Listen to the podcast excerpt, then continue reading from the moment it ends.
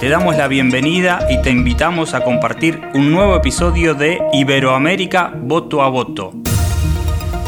Uno de los podcasts de Clásica y Viral donde vamos a abordar aquellos comportamientos electorales en Iberoamérica, sus causas y sus consecuencias. Soy Cali Lazzarini y en este episodio vamos a conversar con Ricardo Amado Castillo, un especialista, un consultor, un estratega, alguien que trabajó y trabaja en muchísimas campañas electorales. Vamos a repasar un poco, vamos a conversar qué está pasando en las distintas elecciones de los diversos países de América, cuál es el comportamiento electoral, qué rasgos comunes se encuentra en cada una de las elecciones. Me parece súper interesante en estos momentos conversar con Ricardo.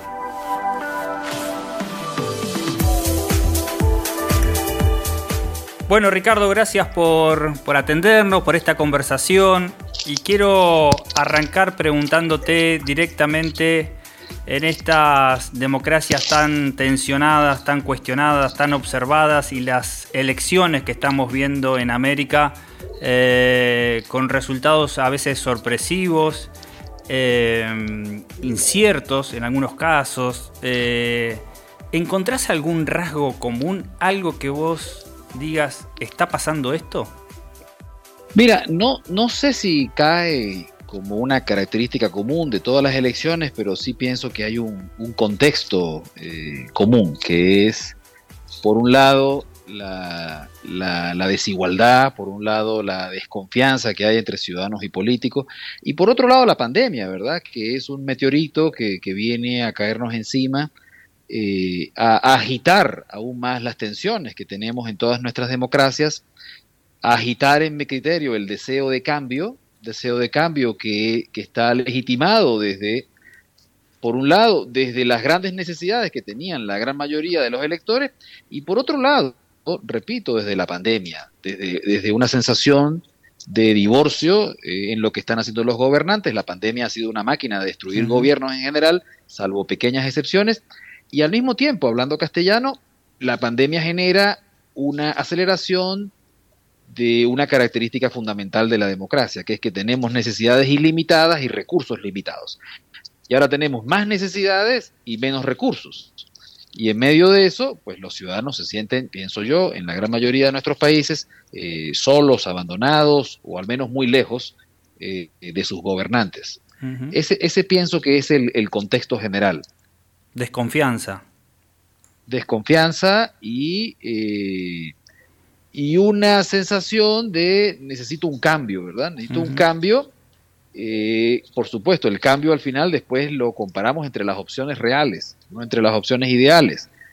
Pero los ciudadanos quieren un cambio. ¿Por qué? Bueno, porque ahora tienen, tienen problemas económicos, tienen ansiedad, tienen preocupación sobre su empleo, qué va a pasar con sus hijos, qué va a pasar.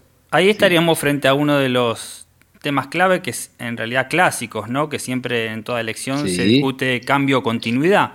Sin embargo, yo veo históricamente, mirando un poco la historia, siempre veíamos esos péndulos que iban eh, en algunos años hacia la derecha, en otros años hacia la izquierda, pero casi en forma pareja en los distintos países. Y hoy vemos que eso no pasa. Digo, ya no se vota más derecha-izquierda, partido nuevo, partido viejo, eh, más Estado, menos Estado. Se vota eh, hay como resultados dispares, ¿no? Y comportamientos electorales diferentes. Sí, o sea, coincido contigo, pero también teniendo cuidado. Creo que esas categorías, esos ejes, no definen absolutamente eh, las elecciones contemporáneas. Tampoco me aventuraría a decir, como algunos, que esos ejes han desaparecido del todo. Quizás en el relato, en el discurso, en la narrativa, ya no hablamos de izquierda o de derecha, le damos otro tipo de, marco, de encuadre, pero siguen siendo categorías que definen a una parte importante de los electores, ¿verdad? Inclusive también la relación con el Estado. Bueno, por ejemplo, el tema del Estado es algo que también ha cambiado en medio de la pandemia. Al menos en el corto plazo nadie, nadie discute demasiado la relevancia del Estado, ¿verdad? Eh, al menos en el corto plazo, es más, tenemos conversaciones nuevas que antes no teníamos. Hace unos años eh, discutir sobre un ingreso básico universal, no sé cómo le dicen en cada uno de los países donde nos escuchan, un salario eh, o, un, ingreso donde el Estado te dé algo, en algunos casos hubiese sido categorizado rápidamente como una idea paternalista, populista, demagoga, e irreal, ¿verdad? Ya ahorita no, al menos es una conversación en muchos países, ¿verdad? Y en algunos países es más que una conversación, hay una discusión ya sobre políticas públicas. Así que yo creo que lo que dices es correcto, pero tengamos también una dosis de, cuidado en esto, ¿verdad? Sí, hay como, eh, una, ciudadanos, como una hibridación, ¿no? Lo mismo que está pasando en otros, digamos, que está pasando en otras en otros segmentos. Digo, lo clásico convive con, lo, con lo viral, lo clásico convive con lo nuevo, digamos, ¿no? no, hay, no es ni una cosa ni la otra. Lo que, lo que sí me atrevo también a agregar es que hay una valoración individual, por supuesto, de cada país, del tipo de liderazgo que estamos buscando, ¿verdad? Arranquemos inclusive con Estados Unidos. Pienso que en Estados Unidos, eh, la gente, en un punto dado, los ciudadanos, esto creo que lo conversamos alguna vez, los ciudadanos dijeron, mira, Trump, con lo bueno y lo malo, no es el personaje correcto para este momento. Es un personaje demasiado polarizante, es un personaje demasiado beligerante inclusive. Y yo ahorita lo que quiero es un poco de calma, un poco de certidumbre, ¿verdad? Y Biden, en medio de todo, con su edad y sus cosas, es previsible. Y quizás la gente quiso eso, ¿verdad? Ahora, eso no es lo mismo quizás en El Salvador, donde en El Salvador, en las elecciones recientes, vimos una legitimación absoluta del presidente Bukele, que es un presidente que le ha prometido a los salvadoreños un cambio radical, un cambio profundo, ¿verdad? Un cambio a fondo. Y por diferentes gústele a quien le guste Bukele, hoy está muy bien en la opinión pública y la gente está convencida de que ese cambio está siendo positivo para el país. Ahora, en otros países, hablando no solamente de las elecciones recientes, sino de las próximas, bueno, estos liderazgos, eh, que yo los llamo liderazgos que prometían cambios de fondo, con narrativas muy ancladas a la lucha contra la corrupción, han tenido problemas, ¿verdad? También, porque no, es tan sencillo. en el, eh, ¿verdad? Por ejemplo, Bolsonaro está teniendo dificultades, ya veremos si se recupera o no, ¿verdad? Pero está teniendo dificultades en el corto plazo, bueno, porque eh, tú llegas al poder con una bandera de lucha contra la corrupción y bueno, después también te entran algunas manchas y o al final la gente siente que no estás logrando un poco lo que habías prometido. Tantas dificultades que logró la foto de Cardoso con Lula, ¿no?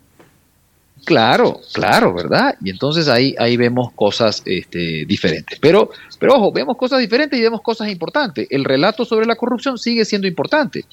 En Ecuador, sin duda, en las elecciones recientes fue importantísimo la discusión también sobre la honestidad y la corrupción. Y la discusión, aunque tú lo planteaste de forma positiva, como un elemento clásico de las campañas del cambio y la continuidad, sigue siendo un elemento eh, vital. En la elección de Ecuador, que, vimos recientemente, ahorita en abril. De Perú. Bueno, al final, eh, en Perú también sin duda, pero en la elección de Ecuador ganó el, presidente electo, bueno, ya presidente eh, formal, eh, Guillermo Lazo, de alguna manera abrazando el deseo de cambio y sobre, y habiendo sido capaz de definir al correísmo, aunque el correísmo pudiéramos decir que técnicamente no era el que estaba gobernando los últimos cuatro años, como la continuidad. Entonces, hay, hay cosas que el voto, el voto del cambio y el voto contra, ¿no? No sé si lo asimilas. El voto, el voto contra. Entonces, si, si estratégicamente y tácticamente todas las fuerzas opositoras, por decirlo en algún caso, logran, son inteligentes en, ese armado, porque estamos hablando a veces de 55-45 de, o, o, ahí, entonces eh, esa estrategia, esa táctica electoral también cuenta mucho. Y el voto contra, lograr unificar en contra de, ¿no? Sí, bueno, porque además tenemos que revisar los sistemas electorales. Eh, no, no, quiero estar diciendo cada cinco segundos que todo varía, por supuesto que todo varía y quienes nos escuchan lo entienden, pero eh, en los países donde tenemos segunda vuelta, casi por definición, la segunda vuelta se convierte en una hiperpolarización aún más de la que ya teníamos, en que es en contra del otro, ¿verdad? En contra del otro. Eso es lo que estamos viendo un poco en Perú, ¿verdad? Bueno, de un lado, eh, dependiendo del ángulo que lo veas, ¿no? Está el profesor Castillo y él, de alguna manera, es el candidato también del antifujimorismo, ¿verdad? Que, es, que también es un sentimiento importante. Y del otro lado, y, el anti, a veces eh, denostamos a los que votan en contra de alguien, pero, pero es que el voto en contra de alguien es un voto muy emotivo, es un voto muy fuerte, es un voto, eh, siempre decimos que el voto es emocional. Bueno, lo mismo del lado de Keiko, si lo miramos ahora del lado de Keiko, el voto en contra de Castillo es un voto, bueno, en contra, vamos a llamarlo así, en contra del chavismo, en contra del socialismo, en contra de, algunas de estas cosas que hemos visto en otros países, eh, y eso pues eh, eh, emociona a la gente, porque hay que volver a decirlo, aunque esto ya lo hayamos dicho. ¿Por qué vota la gente? La gente vota por esperanza, por miedo. Y usualmente el miedo es una emoción más fuerte, más fuerte. Es una emoción muy poderosa. Ah, suena feo a veces, parece que estuviéramos hablando de meterle miedo a la gente. No, no, es que de forma natural, ya todos nos da miedo, nos dan miedo algunas cosas. Nos da miedo que le pase algo a nuestras familias, nos da miedo que empeore nuestra vida, nos da miedo que, que, que, empeoremos, en algunos casos, depende del ángulo en que lo veamos, nos da miedo que nos pase lo que le han pasado a otros países. Entonces, es, es una emoción poderosa que usualmente... además, como nunca creo, la incertidumbre a un futuro, ¿no? Un futuro, digamos, que asoma tan incierto. apelo un a poco un futuro, Carlos. Sí perdón, muy rapidito, pero a un futuro que además de por sí ahora cada vez es más incierto. Sí. Eh, mira, hay unos datos del, Latinobarómetro del 2018, han pasado tres años, que muchas cosas han pasado en tres años, y en el 2018, si recuerdo de memoria, tres de cuatro electores de Iberoamérica, o tres de cuatro, eh, decían que tenían miedo de perder su trabajo en los próximos 12 meses o de plano no tenían trabajo. Si a esto le metemos el meteorito de la pandemia encima, debe ser mucho peor. Y eso es lo que tú dices, incertidumbre, angustia, miedo, ¿cómo voy a mantener a mi familia? Eh, y eso es genera, eh, es muy proclive a, tener miedo a muchas cosas. Apelo un poco a, tu trayectoria, que has trabajado en tantas campañas y has recorrido tanto y, tanto tan metido en la comunicación política. Para mí es un fenómeno nuevo, pero tal vez me digas, me desmientas y me digas no, siempre fue así. Veo como un voto bastante disociado en lo que es las grandes ciudades, las grandes metrópolis y los interiores de los países, ¿no? Caso Estados Unidos, caso Lima, caso Perú en realidad. Eh, ¿Esto fue siempre así? ¿O se ve una foto que, incluso eso articula mucho las campañas y, la difícil eh, tarea de encuestar, ¿no? De, sondear la opinión pública, de un comportamiento tan distinto de las grandes ciudades más cosmopolitas a lo que es el interior, el resto del país?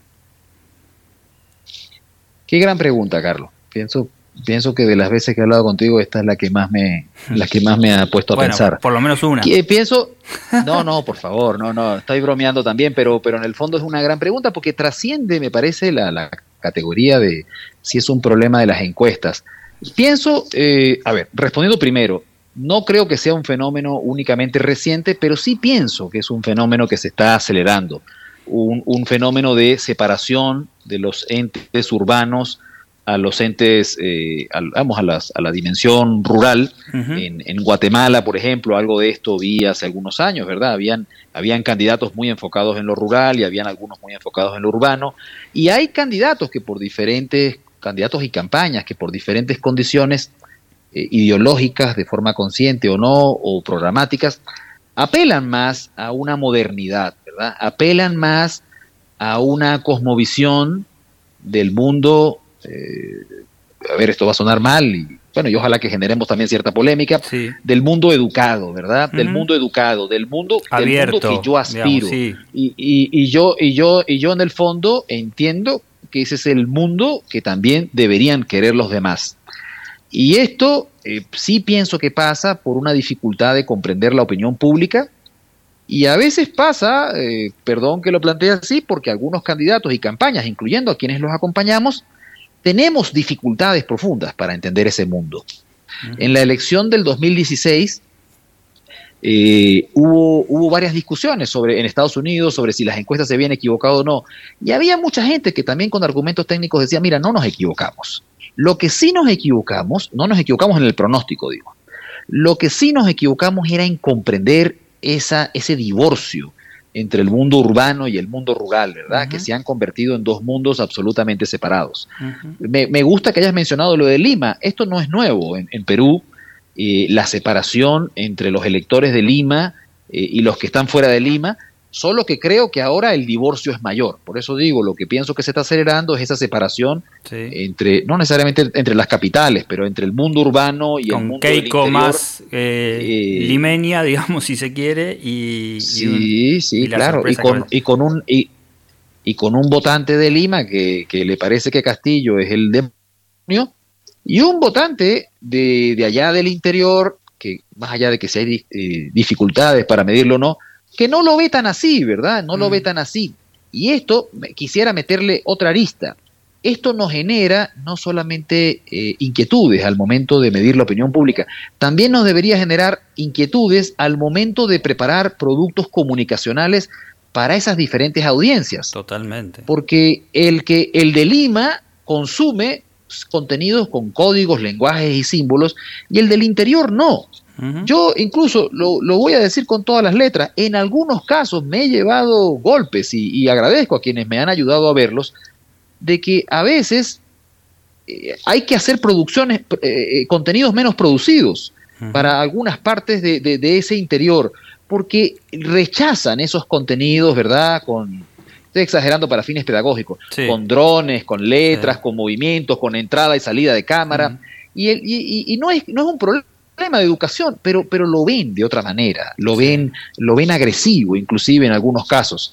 Así que yo creo que también, la, que tanto hablamos de la desconfianza con la política, también deberíamos poner en remojo eh, la publicidad política, que es algo de lo que estamos discutiendo poco, porque yo entiendo que también, también estamos avanzando a un momento donde se valora la autenticidad no solamente en el discurso y en la puesta en escena de los candidatos, sino también de la publicidad hay gente que no quiere estas cosas que se ven demasiado producidas. Sofisticado al extremo, ¿no? Creo que eh, estábamos cayendo en ese error, me parece, consultores, analistas, asesores, de ir a las super, a las herramientas muy sofisticadas, que bueno, obviamente tienen, digamos, su aporte, pero me parece que que lo que vos, lo que vos apuntás en ese restablecimiento de la confianza pasa más por lo genuino, como, como tantas veces lo hemos conversado.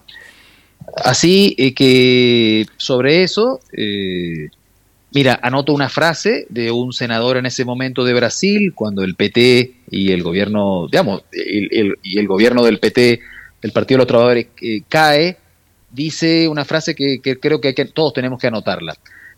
caímos demasiado en la comunicación tipo postal, ¿no?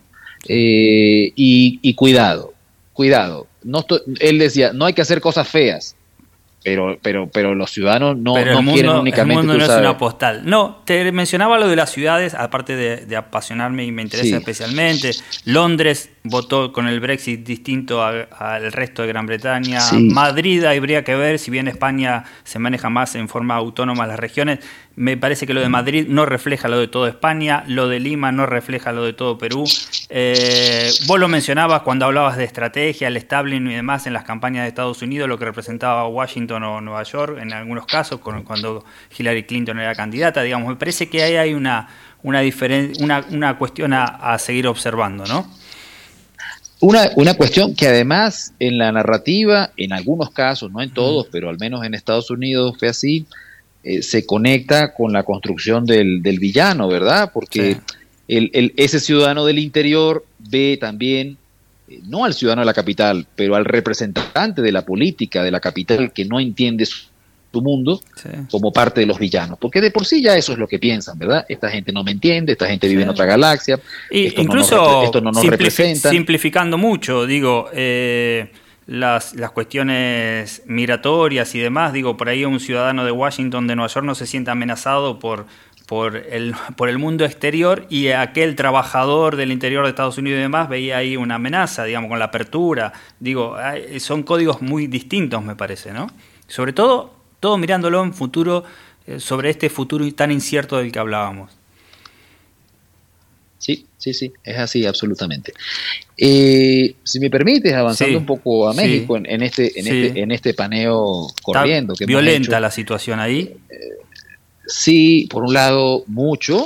Eh, hemos visto este tema de los de los lamentables asesinatos que han habido a, mm. candidatos, candidatas, a líderes políticos.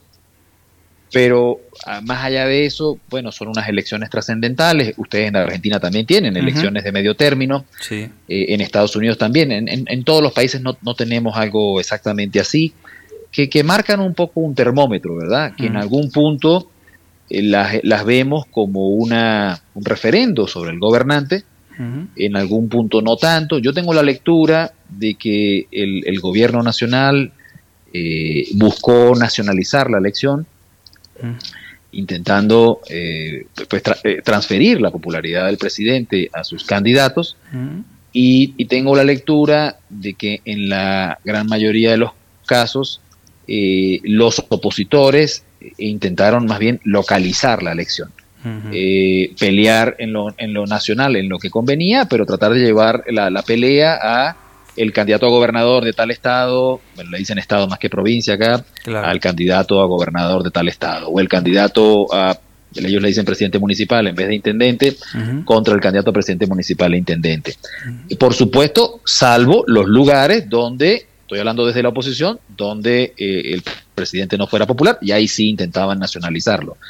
Pero hace unos meses yo diría que el viento soplaba mucho más a favor del presidente y sus seguidores. Eh, todavía no tengo claro cuál va a ser el resultado final, pero creo que va a ser menos favorable para, para el presidente y para Morena de lo que lucía hace algunos meses. Con lo cual también tenemos que convenir que todo cambia rápido, ¿verdad? Que todo cambia rápido. Estamos en momentos eh, más líquidos, como dicen algunos, y más, y más efímeros, agregaría yo. Y bueno, mira, y puedes estar en un punto súper alto y a la vuelta de un par de años o de tres, bueno, mira, quizás las cosas no son tan así, porque de nuevo los ciudadanos están buscando cambios. Y están buscando cambios, por supuesto, en gente en la que puedan confiar. Hoy todavía sigo creyendo que una amplia mayoría de los mexicanos confían en el presidente, pero bueno, y creo que la paciencia cada día es menor en todas partes del mundo.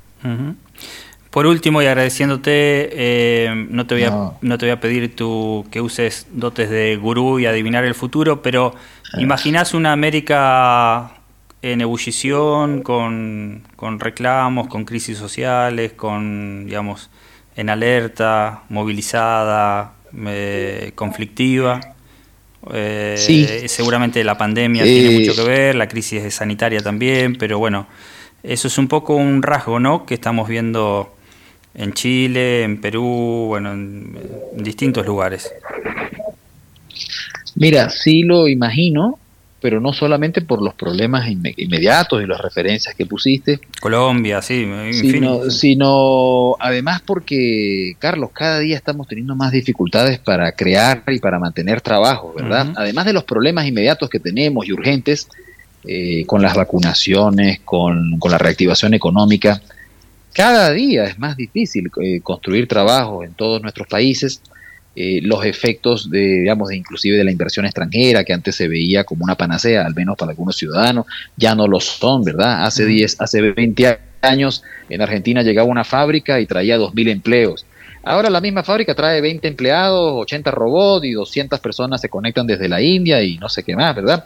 Y, eso es el mundo de hoy, ¿verdad? Entonces es, es difícil. Y al mismo tiempo yo calculo, mira, eh, que en 5 o 10 años la mitad de los trabajos que tenemos hoy van a desaparecer y no tenemos capacidades para, para reponer el trabajo a esta gente. Así que eh, yo en algunas cosas sí no quisiera entrar en optimismo o pesimismo, pero veo que nuestros gobiernos tienen muchas dificultades para atender problemas que no están en el corto plazo y, nos van a seguir reventando más cosas que, tarde o temprano vamos a tener que atender. Por eso, mira, si me permite, cierro con lo que comencé tenemos, tenemos aún más que nunca necesidades ilimitadas y recursos limitados y esto eh, va a requerir un ejercicio aún más, eh, más político que nunca, con mayores capacidades de persuasión, con mayores capacidades de, rendición de cuentas, de convencer a la gente que, que, estamos intentando, pero, pero va a ser muy difícil dar los resultados que la gente espera en un momento de grandes expectativas de cambio.